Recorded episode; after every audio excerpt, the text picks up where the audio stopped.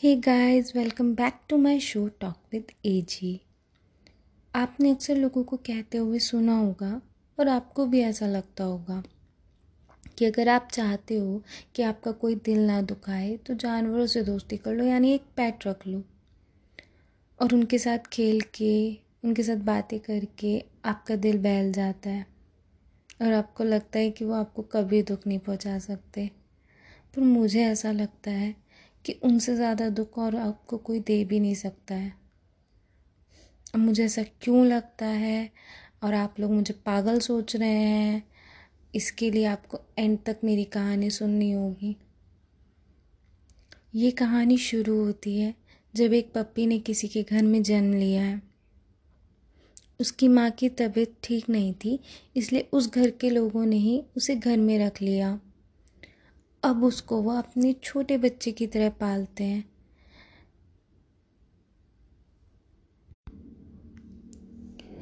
उसके छोटे छोटे पंजे छोटी छोटी आँखें, बिल्कुल नन्ना सा, मासूम सा बच्चा, जिसे पहले दिन एक नया परिवार मिल गया। वो घर में सबसे छोटा था तो नटखट होना ही था। उसको कोई कुछ नहीं कहता था। बिगड़ैल शहज़ादा बन गया था। उसको क्या पसंद है, क्या नहीं? कौन से खाना पसंद है, कौन से गाने पसंद हैं, कहाँ जाना सबसे ज़्यादा पसंद है? किस बात पे वो खुश हो जाएगा, किस बात पे वो उदास हो जाएगा? धीरे धीरे उसके परिवार को सब पता चल गया। लोग कहते हैं, जानवर बोल नहीं सकते, पर वो अपनी बात करते हैं, अपनी फीलिंग बताते हैं। भगवान कुछ इंसानों को बेजुबान भेजता है तो क्या वो अपनी बात नहीं बताते? इनके पास तो फिर भी ज़ुबान है। बस भाषा ही तो अलग है। लेकिन फिर भी ये ऐसे घुल मिल जाते हैं कि ये क्या कहना चाहते हैं, सब पता चल जाता है। अब घर में उसके बिना एक भी दिन, एक भी सेकंड नहीं कटता था। सब उसके साथ खेलते, मस्ती करते, हर बात पे उसे छेड़ते, शरारत। ही वो इतनी करता था कि सबका मन उसी में ही लगा रहता था। जैसे ही कोई घर में आता, सबसे पहले वही जाता उनसे मिलने। और कितना चैन और सुकून मिलता था उसे गले लगा के।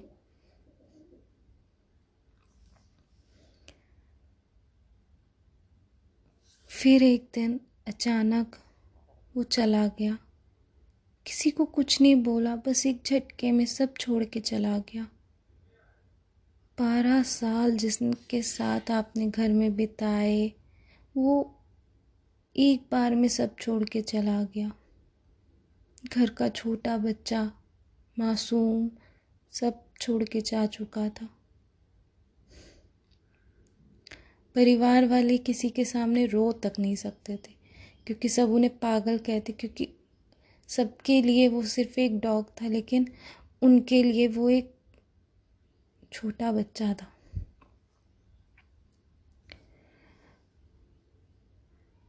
कैसे भुला दूँ तेरी अटकेलियाँ? तुझ संग मेरा बचपन बीता।